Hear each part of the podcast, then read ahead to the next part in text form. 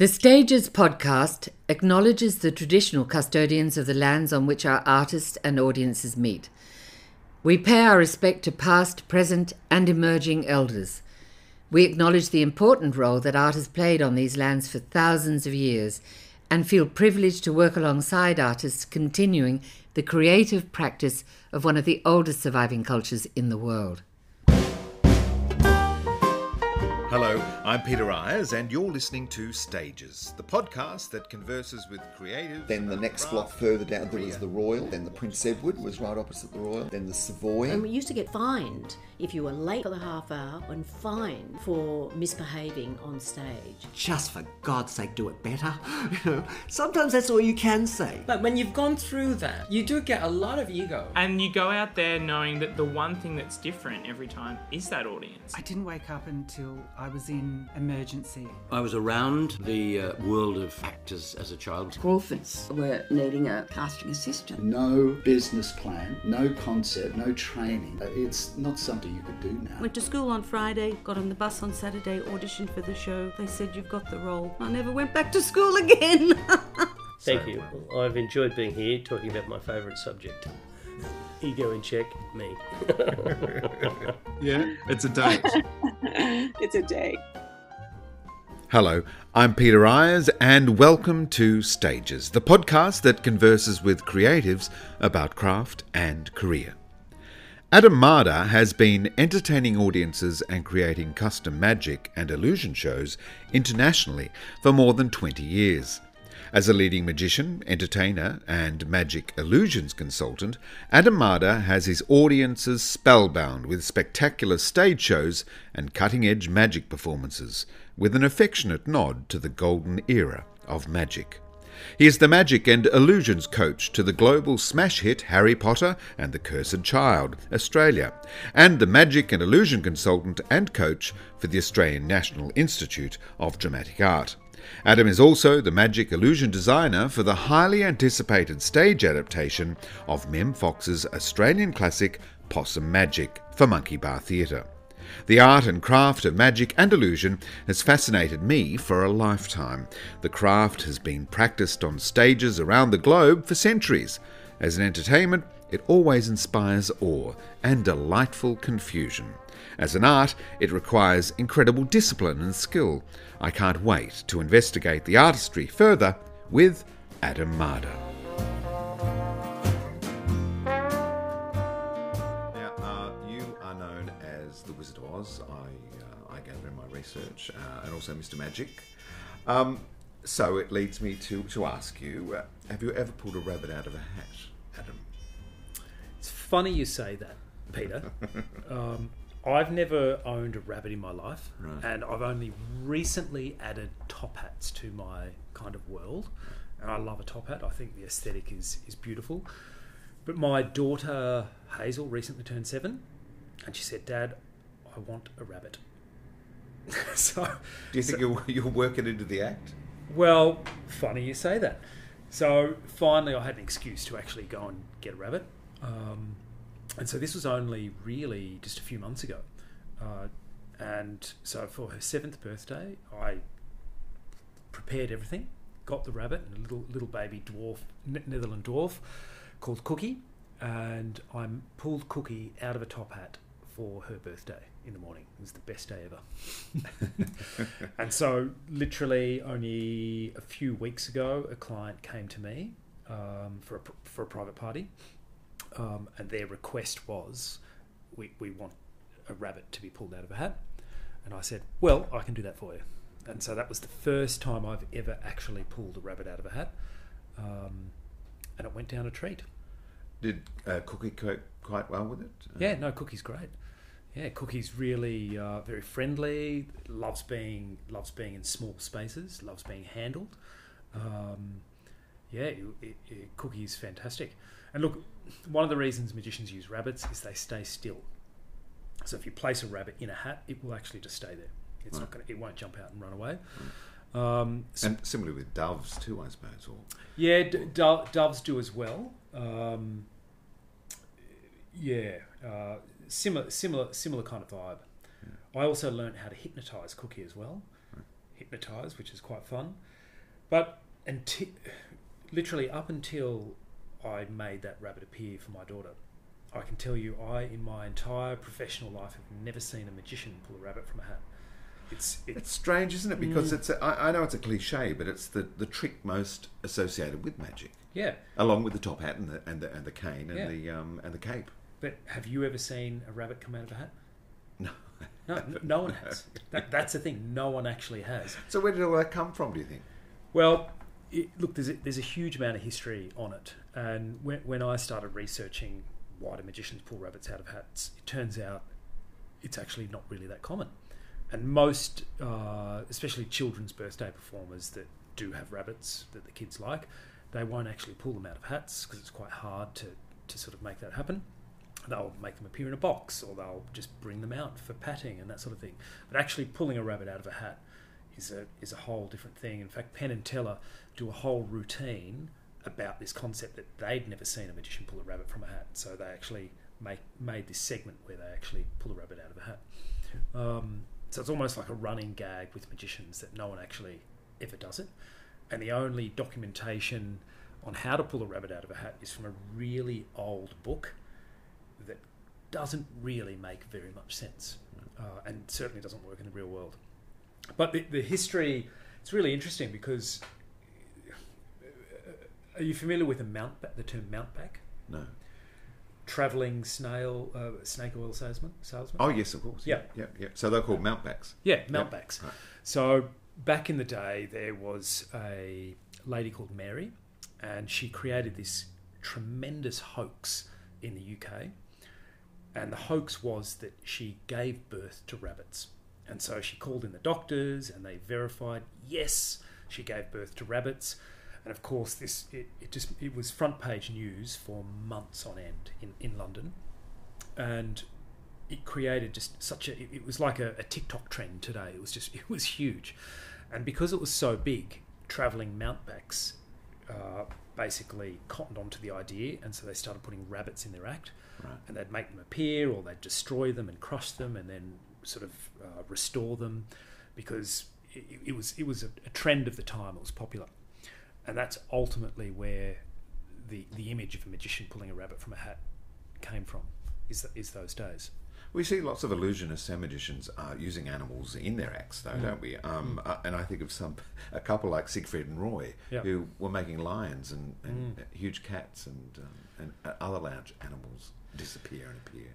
Yeah, it's uh, look. I, I have a bit of a funny relationship with it. I think using any kind of live animal um, on stage now is is probably not the right thing to necessarily be doing. Yep, Um, I think domestic animals. Uh, I was recently working on Australia's Got Talent, um, and we were discussing magicians uh, making animals appear on stage, and we kind of made the decision with the network that domestic animals were okay in terms of public view, and because domestic animals were used to being kept in enclosed environments and managed and handled and that sort of thing.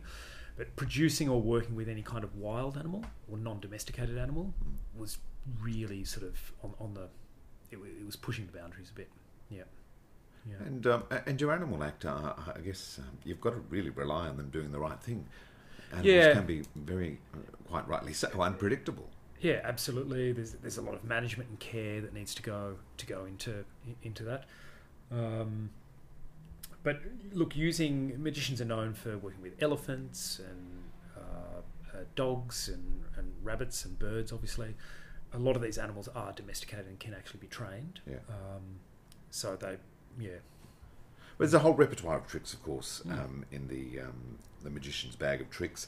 Um, very commonplace levitation, card tricks, hypnotism, escapology, um, flames, sawing someone in half.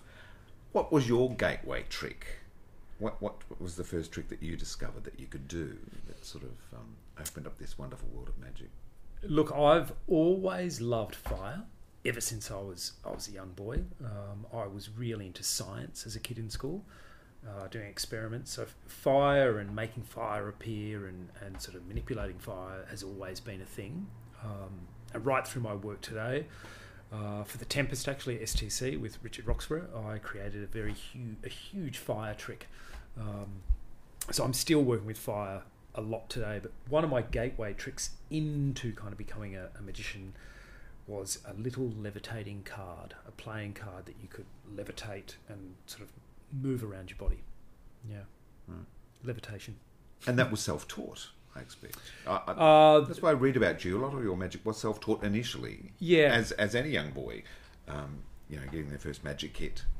Yeah, look, it, it, it's funny. Most there, there's no um, magic. Ultimately, is a self-taught endeavor.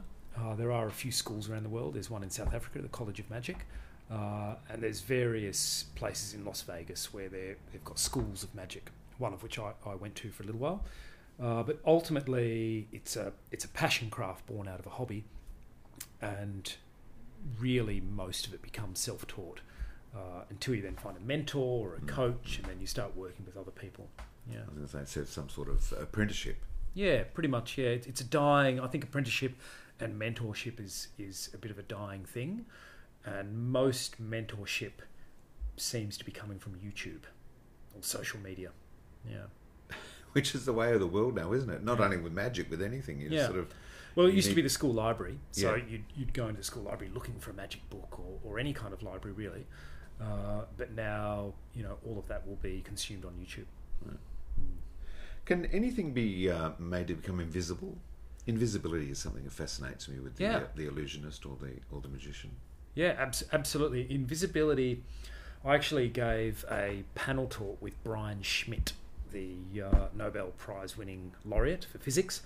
We gave a talk on invisibility, and it was absolutely fascinating. Also, on that panel was a very high profile uh, lawyer who was blind and had been blind since birth.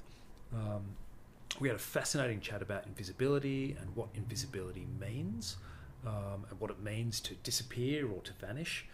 Um, for the stage play of Possum Magic in our early development workshops, part of our discussions with the creative team was what does it mean to be invisible?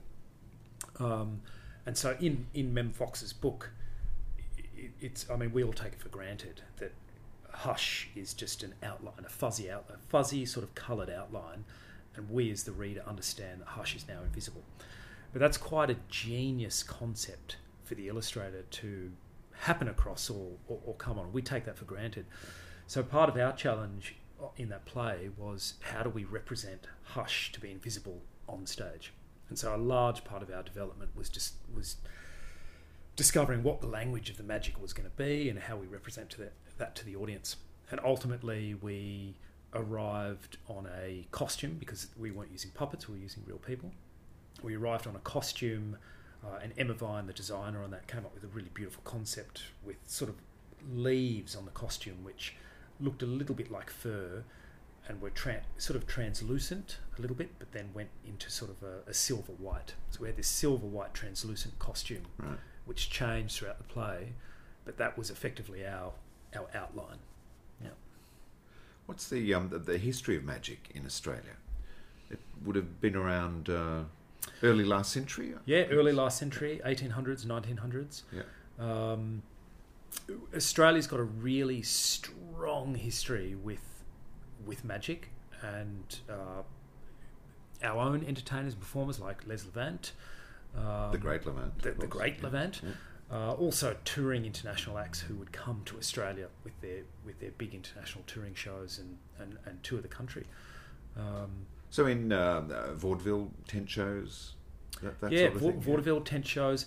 There was also a touring circuit in cinemas. So during the kind of early in the sort of 1900s, around 1910, 1915, when people would go out and watch watch a film, they'd actually have a bit of a vaudeville because it ultimately killed vaudeville. The vaudeville circuit moved into the cinemas, so you'd have a warm up act. Um, prior, cur- prior to the film, yeah, Yeah. curtain raiser. Yeah. Uh, so that was a whole a whole circuit. Right. Mm. Uh, you talk about the Great Levant, who uh, how well, most famous magician probably in Australia. Is he had worldwide Yeah. uh, acclaim. Um, In fact, the there's a um, one of the institutions in Melbourne, the Art Centre, I believe, acquired his steel trunk uh, only recently in the last six months. Um, and Ken Blackmore, the historian, was kind of seeded that whole acquisition. Uh, and so they paid a, an enormous sum of money for that um, and acquired it from a, an auction dealer over in, in England. Uh, and it's a, an amazing part of Australian history. Right. Mm. And, and you yourself continue to practice one of his famous tricks. Yes, any drink called for. Yeah. So how the, does that work? Or the magic teapot. Um, look, th- this is in effect built in myth and mystery. Um, and I, probably about 15 years ago, started to really become obsessed with this trick. I wanted to pull it off, but I couldn't find any information on how to do it or who had done it in the past. And any information or booklets written about this trick really weren't quite accurate. They were they were interpretations of how you might actually pull it off, but the real secrets were never really discussed, even though there were many pamphlets and books that were sold to you by magic dealers, sort of implicating that the secret was within, and it, and it wasn't. It was a very frustrating journey of about four years. Um, and then I decided just to make my own. So I, I built my own um, prop and teapot, and it uses many, many sort of methods in magic, uh, all combined together to make one effect. And often a good magic routine, whether it's in theatre or in a magician's show, we kind of stack on top of on top of one another different methods and principles to create a deceptive effect. In uh, the Great Levant's time, um, I've been informed by reliable sources that the majority of his method was pure um, brute force. So he would almost pummel the audience into believing that he'd poured out a scotch or a beer or whatever or whatever it was. And th- this effect was really popular in music halls at the time. Uh, and music music halls were slightly different to the vaudeville circuit, where they were loud and boisterous, um, very different to a theatre. Um, where you, you had people not necessarily paying attention, so you needed an act that could really command attention. And so, if you're pouring out free drinks on stage, um, you, are going to get that attention. Yeah. It was also really popular during Prohibition, and there's stories where the bar could not actually serve any drinks to people, but the stage act could. So that's kind of uh, one of the origin myths that a magician came up with a way to serve drinks to the audience to get around prohibition laws. So uh, an audience member would call out a particular drink that they would like to imbibe, Yeah. and then the magic teapot Yeah, would so pour that. that. That's exactly right. Right. Yeah, and the magician may have an assistant with a tray full of a tray full of drinks, um, and it might be a beer or a scotch, and you pour out the drinks, and then they'd they'd drink them. Uh, over the years, there's been many, many different ver- variations and incarnations of the trick. It was also born from a very simple trick from, I think it's around the t- turn of the 15th century, called the inexhaustible bottle. And this was a, it looked like a, a, a, jug of water or a bottle of wine. And this bottle could pour out any drink, but it could also pour out endless amounts of wine. And then the magician would smash the bottle at the end of the routine, and a hamster would, would jump out of the bottle. So it had a nice kicker ending. You'd have to be reliant on uh, your audience member requesting uh, one of the standard drinks, wouldn't you? I mean, if somebody suddenly said, "I want a drambuie or a, a peach schnapps or something," is uh, Uh, n- not not at all. In fact, I, I think if you're only pouring out standards, then the audience is going to expect. Well, that's what the audience is. You know, I think if you are pouring out a drambuie or a, a uh, blue iced crystal illusion drink or something, um, you'll re- that, that's where it becomes real magic. Yeah. Hmm. I don't know. I don't want to ask the secret, but but is it true that a magician Well, there's, never, there's never gives away their secrets. I- I- to be honest, I couldn't even tell you what one of the secrets because there are many secrets from switches to misdirection to technology to all sorts of things, all sort of embedded in one. The the late Paul Daniels actually uh, from England uh, helped me with my teapot. Uh, so I was very fortunate enough to, to chat with him, and he, he's got a brilliant version uh, which he allowed me to post on YouTube from his 1983 BBC Christmas special, and it is remarkable. Yeah. So magicians do give away their secrets to other magicians. Absolutely, Gener- generally for a price. Yeah, right, of course. um, so the Great Levant, that's a great professional name. Yeah. Yours is Adam Mada, Yeah. which is a palindrome. Hmm. So, how did you come up with that professional name? I think it's fantastic. Well, I didn't. A friend of mine did. Right. Jamie Pinkerton is his name. Um, Another famous magician family. yeah. Um, look, it, early on in my career, I, I was juggling whether I use a stage name or, or how I should use a stage name. And ultimately, I think a stage name has always benefited me professionally because I can separate a little bit of my personal life and professional life. Yeah. Um, and look, I, I, didn't really want a stage name that was the great this or the great, or very clearly a stage name. I wanted it to. It sets up audience expectations, then. Yeah, it? yeah, look, and I wanted it. I wanted it to be able to pass off as just uh, uh, my name, or also a stage name. And so when this particular friend of mine said, "Oh, why don't you just do Adam and then Adam backwards?" I thought it was absurd. I thought, what a ridiculously stupid idea. And then it kind of grew on me and I thought, oh yeah, okay, that's that's interesting. It definitely worked well for the logo and all, all, of those sorts of things, and you know, it had various magic implications and being a palindrome and all that sort of thing. And so I kind of went with it, um, and now I'm stuck with it. Yeah. So it's sort of I've gone too far down the line, so that is just the name. And creating an identity for yourself is always an interesting process. Um, and I I've honestly worked with some people for ten years, and they will call me up and say, just realised your name is a palindrome. That's not your name, is it? And it's, you know, I will work with people and I instantly go, oh, that's really clever, or that's fun. I like that. That's that's. They'll instantly recognise it's not my name. But some people will actually just assume it's my name and have never given it a second thought for years later. Right. Mm. Because a palindrome is it, it is an illusion, an optical illusion, yeah. if you like. So yeah. I think it works in terrifically with with your profession.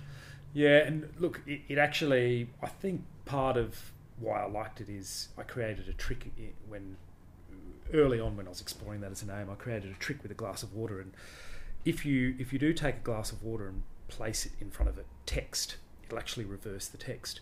So you could actually write the name Adam and then place the glass of water in front of it, and it would actually turn it into Mada. And right. I always thought that was really fun. Right. Um, yeah. Speaking of names, it leads me to ask, you know, uh, often at, at, social gatherings or you visit another country, you have to go through customs. Um, you've got to declare your occupation, or someone someone will ask what your occupation is. Yeah. Is it um, easy to say magician, or do you say something else? Because I know just as being, being, an actor, you know, tell people that you're an actor, and it just opens up this whole can of worms of discussion that you don't want to go down. But um, what's it like being a professional magician?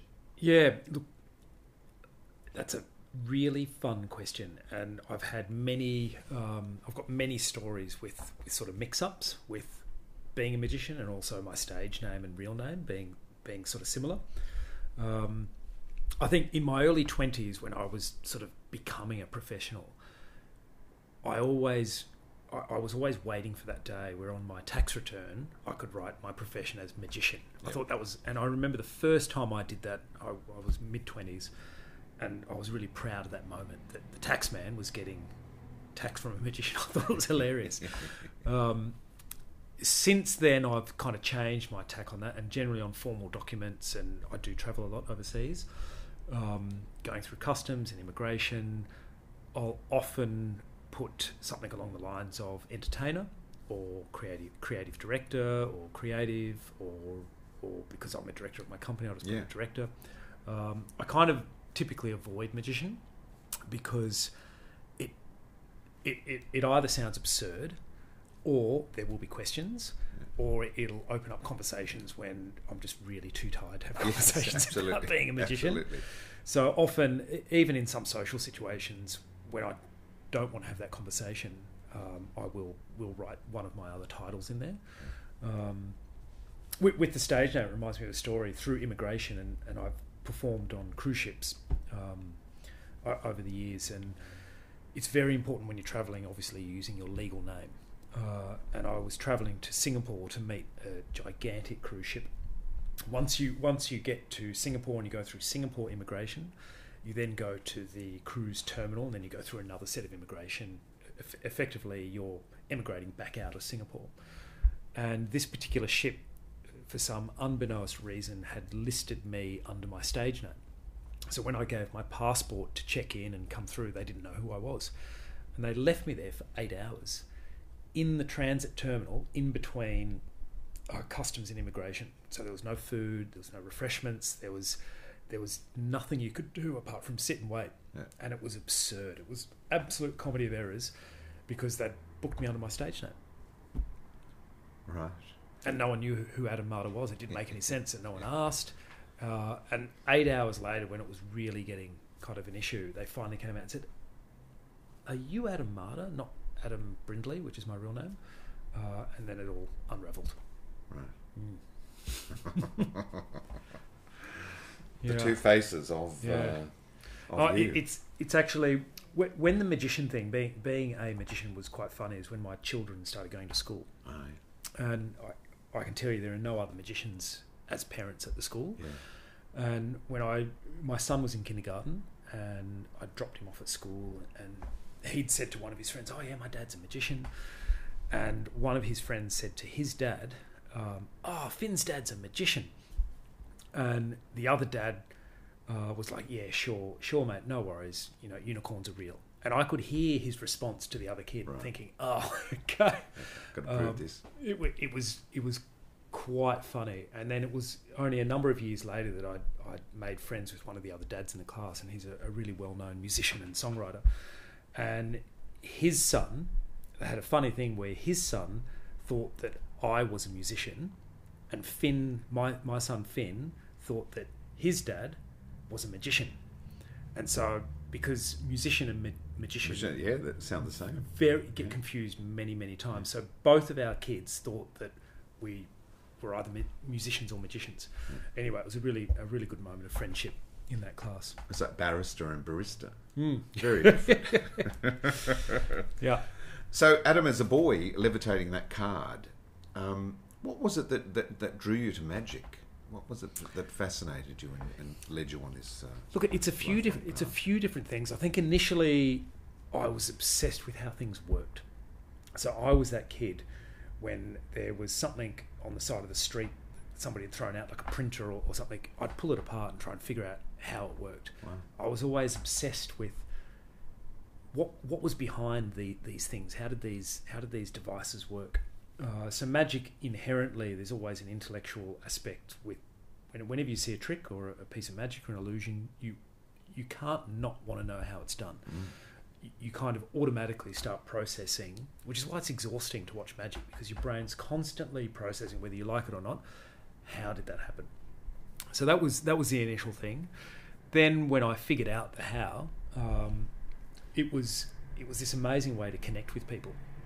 And I suppose when I was in my early teens, I was able to perform a trick or perform magic in, in social functions, and instantly it created this ability to connect with people on this on, a, on a, an amazing level. And then later on, as that developed, it was about connecting other people over, over an effect. And then in my professional career now, if, if I'm performing performing for groups, it, it's sort of seeing them connect together by having this shared live magic experience ultimately. So, yeah, it's, it's kind of all of that. were you a confident kid?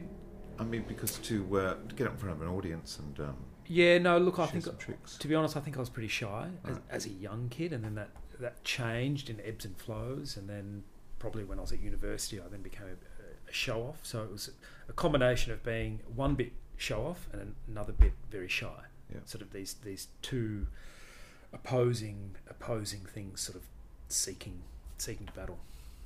So, where were the magicians that you could access, that you could see? Was Nowhere. Television variety, or, or who, who were the first magicians that started to appear before you, or that you became aware of? Uh, not really until I was in my very late tw- teens or early 20s, Yeah. really. Um, I'm originally from Canberra, Right. A very unmagical place. no exposure to show business, really, whatsoever. Yeah. Um, and look, I, I probably, as a kid, saw a little bit of magic on some of the variety shows. I mean, I was only ever allowed to watch ABC, so I had no understanding of any other channel at that time. Um, but probably some of the touring circuses and, and larger shows that did, did come through. Um, but really, finding and being exposed to magicians and magic for me didn't really happen until really I lived in Brighton in England in, in my early twenties once I left university and Yeah. and in England there is so much magic everywhere. Uh, you, you know, in a place like Brighton, there's lots of magicians everywhere. Uh, there's lots of magic shows, and there's a there's a huge history uh, with with magic in in England, unlike what we're exposed to here. So, I think a, lot of my magic, I suppose, not being exposed to other magicians when I early on was has probably shaped my performing style and the fact that I create a lot of my own stuff because I sort of had to, I guess. So, a lot of my magic in my early twenties was quite weird and odd because I had to find my I guess I had to find my own way by making mistakes. Yeah. Uh, but rather than watching another magician and copying them, I never really got to do that. So I think my uh, the first magician I became aware of was Ross Skiffington. You know, Ross, Yes, who, who yeah, appeared on Ross. things like the Don Lane Show and Young Talent Time. And Ross is a great friend of mine. Yeah, Yeah. a big presence Yeah. on, on Australian television. Yeah. Yeah, Ross Ross is uh, an amazing person and very generous. He's a very very generous person, and many young people like myself, he really embraces uh, embraces them, and he has all the time in the world, the world for you. Um, and he's he's given me a lot of help over the years. Yeah. And where did you say those, those schools were for magicians? What, Indonesia was it? South Africa. South Africa. Yeah, in Cape Town, the, the College of Magic. Uh, that's probably the largest known formal institution for magic. The rest of them are ad hoc courses run by people, really. And and Ve- Vegas seems to be the mecca for magicians. You know, uh, with with Siegfried and Roy and Yeah. Penn and Teller and David Copperfield. And Yeah, look, it, I guess that's where the money is. That's that's where the money is for big shows. That's where the investment's going, um, and you've just got a huge population, uh, and it, that's where tickets are moving for big shows like that. Mm. You, um, it, when you started to um, think that you might make this your profession, you went to a, a masterclass in Vegas. Yeah. The Jeff McBride Yeah. Magic Masterclass. Tell Mm. me about that and, how you how you discovered that. Yeah, look, I, I, once again, I it was early on in my career, and I was looking for ways to, to, to, to make this a profession, and so I did everything I could to study, um, and and find ways to absorb knowledge and, and find a way to, to make this a profession. So back then, uh, Jeff McBride is a very well known magician in Las Vegas for, for a very, very long time. Um, he's sort of a creative powerhouse and he runs a whole sort of series of educational workshops and, and he's got a, a, a school that he set up. Um, and so he mentors many, many hundreds of magicians around the world. Um, so back then it was a, a huge amount of money for me to save up for this course. And Yeah. I, I saved up and I spent two months over there uh, in Las Vegas, and I also travelled to Venezuela and a few places around there.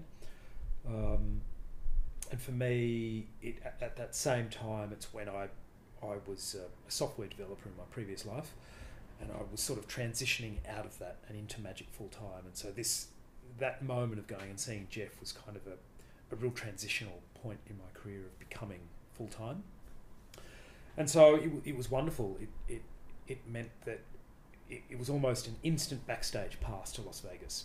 So as soon as you go and hang out with Jeff and all the guys, we're going to all of these shows. We're meeting Lance Burton and all of these amazing Las Vegas performers. We're getting invited to shows and going backstage. And we even filmed a documentary with Jeff on the street. We had camera crews following around. And, and back then in my in my early twenties, it was all you know razzle dazzle, um, you know stars and lights and all all of those sorts of things.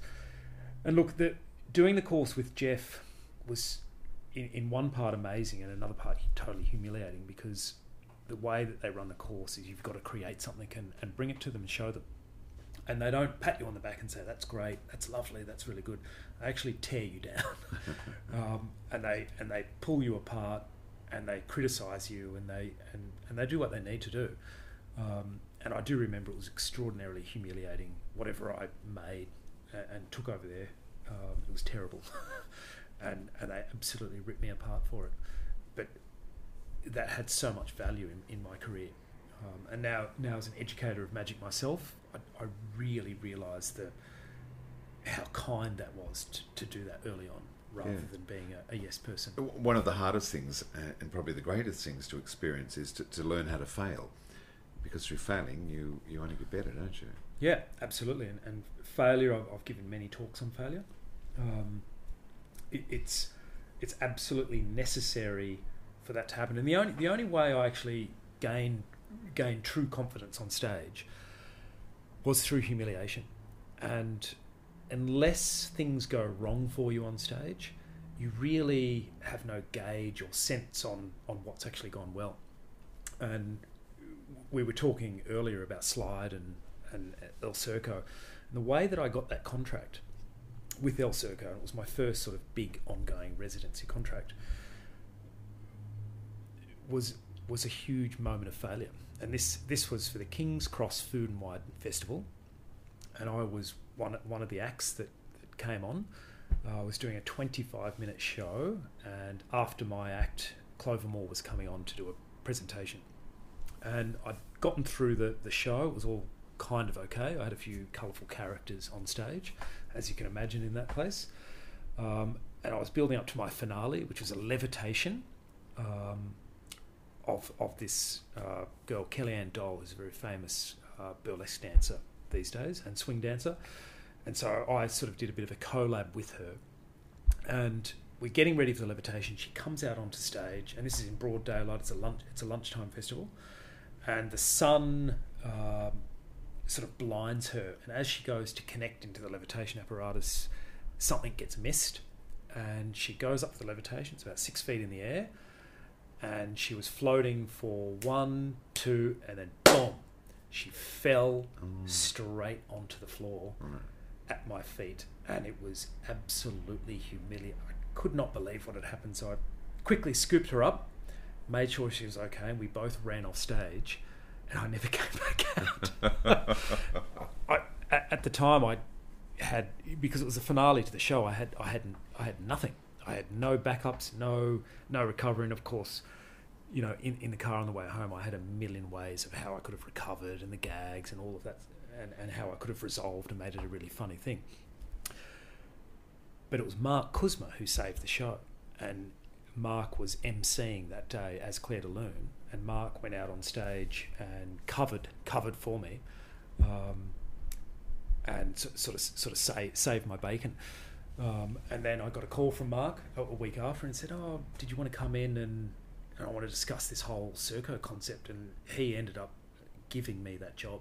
Wow. Um, and we've been great friends ever since, and have worked together for 16 years or something. Uh, but that all came through.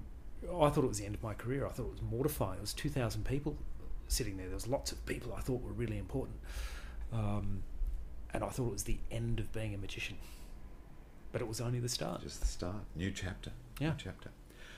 Um, studying with McBride and um, Venezuela, doing those courses Yeah. there, etc. What, what does the syllabus consist of? What, what, what do they teach you? Is there a, um, a history of magic, um, the various tricks you can do, um, showmanship? Look, I'd like to think that there was more of a formal structure to the way that those things work, but there's the reality is there's there isn't. Yeah, learn by doing. It's it's whatever they've made up at the time. Um, we really the, the the point of those courses were were very tailored to what our skill set was or what we were interested in, and so the idea was that we created something and we brought it to them, and then we broke that down and, and explained why X didn't work, why uh, why that worked, and we sort of broke down the structure of a routine. And I suppose that's the foundation is breaking down the structure of a magic routine and discovering why it did and didn't work. And then we explored other themes with with um, you know close up magic and stage magic and and mentalism and mind reading and you know there there were there was a funny exercise we did actually. Um, and, Jeff's a colourful character. I mean, he would come down and greet us in the workshop wearing a utility belt and then floral f- floral robes. He was a you know he's a very unusual character, and even more unusual now that I think think back to those times. Um, and so we did this funny exercise where he gave us a brass bowl and uh, something we call flash paper, and an incense stick. And we had to, and flash paper is an explosive paper that when ignited, it, it flashes in a, in a bright flash. Uh, something I use extensively these days for all, all various sorts of projects. And we had to sit there for an hour um, using sleight of hand and the flash paper and making the flash paper explode and turn into a little flower. And it was just repeated over and over and over and over until we lost any meaning of what we were doing. So we did lots of exercises like that, which I really got a lot out of. Mm. Um, in my research, um, um, I'll lead into a quote that I discovered. Um, you said all magic is created by hard work and science. It's the intersection of art and science to create an effect. Magic and illusion are byproducts of the way the eyes perceive an event. Yeah. Did I say that? Did I? Yeah, you did. it's very impressive, isn't it? Yeah. But but I was fascinated that you said you know it's it's magic is created by hard work yeah. and science, and it's Mm. also about the, the way that their eyes perceive something. Mm. Um, can you tell me more about that? Well, look, there's an there's a there's another really great quote by a guy called Arthur C. Clarke, who's a science fiction writer. Uh, Any sufficiently advanced technology is indistinguishable from magic. So, the, the, the how are those how are those quotes connected? Ultimately, magic um, is not magic. So magic is is just the way that we interpret something that's happened. Um, and it's a very broad term, magic. I mean, magic can mean something different to you, to me, to to um, Jeff down the road. It you can look at a painting; it can be magic. Ultimately, magic is, is a feeling. What I tell my students at NIDA is that an illusion is what we see, magic is what we feel, and so it it um, you're creating uh, you know a surprising event um, that happens, and then the only way you can really explain that is well, must be magic, and that's ultimately what magic then is. But to cre- to create any kind of effect, why I say science is that science is the technology behind the magic, whether it's sleight of hand, or whether it's a gimmick, or whether it's an electromagnetism type of thing, um, or whether it's some sort of technology that you're not aware of, uh, which magicians use all the time, and then it's creating something with a surprising result. Kind of magic works very much like comedy, where you've got this kicker ending, except it's structurally the same with an entirely different effect. So when you're watching a comedian or you get a gag, when when the when when you get the punchline, you understand. With magic, the punchline is is the appearance of the flowers. You don't understand. You don't understand where they've come from. So it's almost the opposite effect, but with the same structure. With, with technology, um, really, when when we're exposed to new technology and we have no idea how that technology works, it really does seem like magic. And there's obviously a lot of hard work that's gone into creating that technology. Um, it's a great story um, by a French magician, Jean Robert, Robert Houdin, who used electromagnetism to fool his audience uh, with a box that people could not lift. And it- it's a very long and involved story, and there's many various accounts of this story. But effectively, he was exploiting the audience's um, understanding of technology at the time. And when he was using electromagnetism, this is the 1700s, no one knew what electromagnetism was. Yeah. Um, it, it effectively was magic. What is this force that can hold this box down that I can't lift it? It's it's it's befuddling. Um, so yeah, exploiting technology in ways that you think may not be used is always a, a fantastic way to sort of create magic as well. Well, I remember the first time I encountered Bluetooth. I just couldn't believe it. I thought Yeah. that was magic. Yeah, I mean, it, it pretty much is. Yeah. I mean, your phone is like a magic stick. Yeah. You can speak to somebody on the other side of the world instantly, and then you can send them a video instantly. Yeah. Um, it is literally a magic stick, and a few of the I remember the iPad ads from a number of years ago when they came out. It was all about magic, the magic of the iPad. You know, flicking through photos and just the way that you interact with it. It was effectively a, a magic tablet. Um, yeah, so. hmm. Great deal of, of precision goes into the execution of a trick as well. Yeah. Rehearsal. Um, if it's a big trick, you know, with the, the stuff that you were um, managing and, and guiding on um, Australia's Got Talent, Mm. I assume there's a whole team of, of stage management involved as well to pull it off. Yeah, look, it, it's it, it kind of whenever I come onto a production, it and most productions ultimately haven't worked with a magic consultant or advisor before on their creative team, so there's always a little bit of a process of of not education but understanding how it works. Um, and with any any given effect in any production, whether it's a, a live magician show or a theatre production or a play or a musical, magic kind of touches all the departments. So from stage management to direction to movement to uh, choreography to the props department to costume to wardrobe, and everybody needs to kind of pull off their little part of the job to make that trick work on stage. Um, and if one of those things go wrong, let's say a lighting element goes wrong, it may expose the illusion and the illusion won't work. Um, or a costume element doesn't quite fit or work properly. Um, so it it does mean that when using magic, it's it's quite challenging to, to pull off, and ultimately that translates to expensive because it, it requires time from all of these creatives uh, to really invest in focusing to pull off that, that trick. Well, a very impressive team of creatives, uh, which you've, you've, worked with, is um, uh, the team at the Princess Theatre in Melbourne, Harry Potter and the Cursed Yeah. Child. I mean, I have never experienced such awe-inspiring magic and illusion.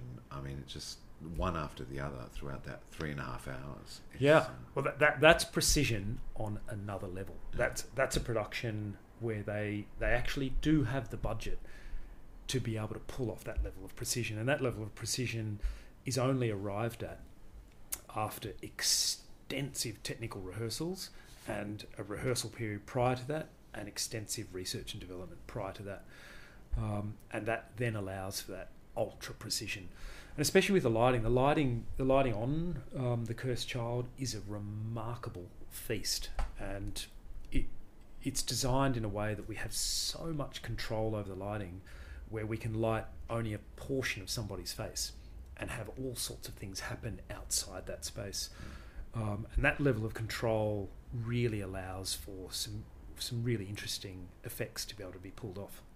Whereas you often will never have that level of control in any any environment. Um, yeah. So that production originated in the UK. Mm.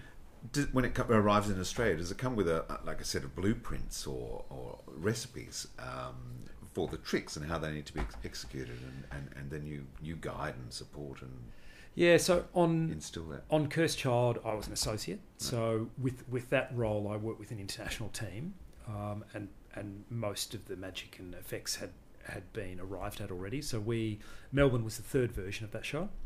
So it had been running in uh, West End, went to Broadway, and then Melbourne was the third third instalment. It was a really exciting time to be a part of that production when it was parts one and, and two because the third version meant that all of the creatives could get back into the sandbox and play with it again and really arrive at whatever they never really got to finish on the original production. And I mean, what what production ever gets up in its first first sort of year of a season and is the finished product?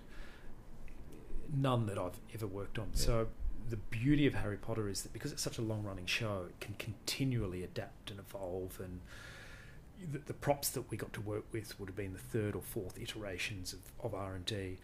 Um, and it, it meant that I did have a little bit of wiggle room to create some new things and, and sort of evolve a few tricks and illusions. And in fact, when we got to week six of tech, um, they actually said, "All right, that's no more tinkering, Adam. We're, the show's locked, and we, we can't change anything anymore. That's that's the way it's going to be." and I, I sort of love to tinker and constantly improve things, and, and so does the rest of the team. Um, but yeah, it, it, it sort of we had a bit of a, a bit of an outline, uh, a bit of an outline of how things need to be. Some things which were very very established had had specific pr- procedures that were scripted out, but then realizing that with a new creative team and a new cast, we had to make make that happen. And then some things were still being evolved. There were still some tricks that needed needed to be reimagined. Yeah. Yeah. So it was a, a little bit of both. I watched the recent uh, series of Australia's Got Talent, Mm. And it's really refreshing to see that there's a whole host of budding young musicians. Yeah. I almost said musicians, a host of budding young magicians uh, coming up through the ranks. So, Yeah. you know, the next generation. That's very Yeah. exciting and it must excite you. Yeah, look, it it um, when they brought me on board, I, I specifically wanted to cast some young some young women, and one thing that I ran into was that, and this was a, result of COVID, is that there were lots of young people that around the ages of 12, 13 that were really into magic. They were really, really pushing it. They were, they were, they were into it. They were out there sort of starting their careers doing gigs and, and busking or all of that sort of thing. But when you're that young and suddenly you go into a pandemic and there's lockdowns, there are zero opportunities. There is there's no uh, there's nowhere to perform at all, not even for family. And a lot of these young people that I was reaching out to to try and cast had actually not done anything for a number of years. And suddenly now they're 15, 16, and they're significantly older, but they'd kind of left left the magic behind. So that was a real continual that was a problem that I came up against. And it was very, very hard to find find these people. The other thing is when you're talking about some older people, sort of teenagers, 16, 17, 18, around that age, where they were much more established, they were doing some professional shows, some gigs. What had happened to them is, as, as we went through COVID, they really realised that maybe I should be looking at doing something else. And so a lot of them either went to university or went and got jobs Yeah. in other industries and then never came back. And so we lost a huge amount of talent through that time, especially young people. And I'd say it's probably a smart move f- for them. I mean, how could you see any kind of career in an industry that could be just wiped off the wiped off the plate s- overnight, literally? Um, so it meant that it was extraordinarily difficult to cast young up and coming up and coming ta- uh, talent. We had to really, really look look deep, and then the talent that we did cast, we had to work with them very, very heavily to you know help help direct and create their routines. Um, an act, a performance can take place on, uh, you know, a, a large stage where you're playing to an audience of 2,000. Or it can be an intimate card trick Yeah. where you're just around a table doing it for uh, five, Yeah. four or five people. Um, is it easier or harder performing for a smaller crowd or, or, or a big crowd? Oh, Peter, good. Or what, what do you prefer? Good, Because good question. you're more exposed in a way, I guess, with, um, well, either way, I guess. You know, it's, it's, Look, there, you can also do both, Right. and and that's really only been kind of achievable in the last fifteen years, is to perform an intimate close-up piece of magic on a stage in front of two thousand people, supported by giant screens and a live camera. So pretty much every magic show now will incorporate some sort of live video element up on the big screen. So it's sort of the best of both worlds. And in fact, a lot of the Got Talent Magic franchise performances around the world now will be have kind of departed from grand stage illusion and traditional stage magic, and they've really gone into a more immersive, close-up, interacting with the judges kind of magic, because that reads actually better on television. And a, and a tiny trick done with a, a deck of playing cards or a finger ring or, or or something in the hands can play just as big as any stage illusion Yeah, and it seems more real and more skillful. So that's interesting. But I digress. Going back to your original question, performing for a larger group, two thousand people, is much easier than performing for a group of ten. Right. Absolutely, hands down. Why so? Well, w- when you're performing to a large theatre or a large group, there's a little bit of a mob mentality, and if you get the room laughing, it the whole room will just start laughing. It's much easier. Surprisingly, it's much easier to misdirect and control a large group of people than it is a small group. When you've got a group of ten people, effectively you've got 10 separate eyes watching you and you've got you must absolutely connect with all 10 of those people and you need to be looking and performing and connecting with all of them one on one so effectively you're doing t- you- you're performing for 10 separate people individually because they won't necessarily perform uh, behave as a cohesive group when you're on stage in front of 2000 people you're just performing to one pe- one person it's almost like a camera lens into the audience and they they will all effectively react and and beha- behave as a as a mob. Yeah. Right. And so once the mob starts applauding, everyone will start applauding. Um, yeah. And um, what about younger audiences and older audiences? What's what's what's uh, more fun to play with? Because you're about to embark on a new show, uh, Possum Magic, Mm. with Monkey Baa, where you'll be creating and designing magic for um, you know infants, really, young, young people. yeah, yeah. Look, look the, the age group for Possum Magic is generally it, it's it's kindergarten, year one, and year two. Um, sort of the age of my daughter. Um, yeah. So look, it, one thing with kids is ultimately magic doesn't work for kids.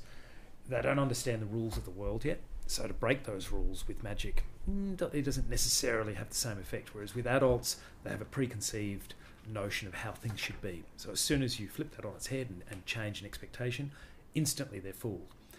Adults in general are much easier to fool with the trick. Um, the more intelligent the adult is, the, the easier they are to fool. Really? Yeah. Yeah. So, for example, the worst audience you can possibly have is a bunch of drunks. People who have been drinking too much um, are not thinking properly, and they're also not paying attention, so you can't misdirect them or control them, and they're not looking where you want them to look. Uh, They're, impossible to deal with. Uh, children are a little bit like that. So, a group of children are extraordinarily honest, and they will instantly let you know how they feel about something. Um, so whether they like it or they don't like it, they'll let you know. Whether the trick fools them or doesn't fool them, they'll just simply tell you how it works. Um, there, there's no filter there, Yeah, yeah. and they also don't have a, a, a, pre, a preconceived notion of how things really need to be. They're not programmed, essentially. So they're, they're very free thinking, free thinking people.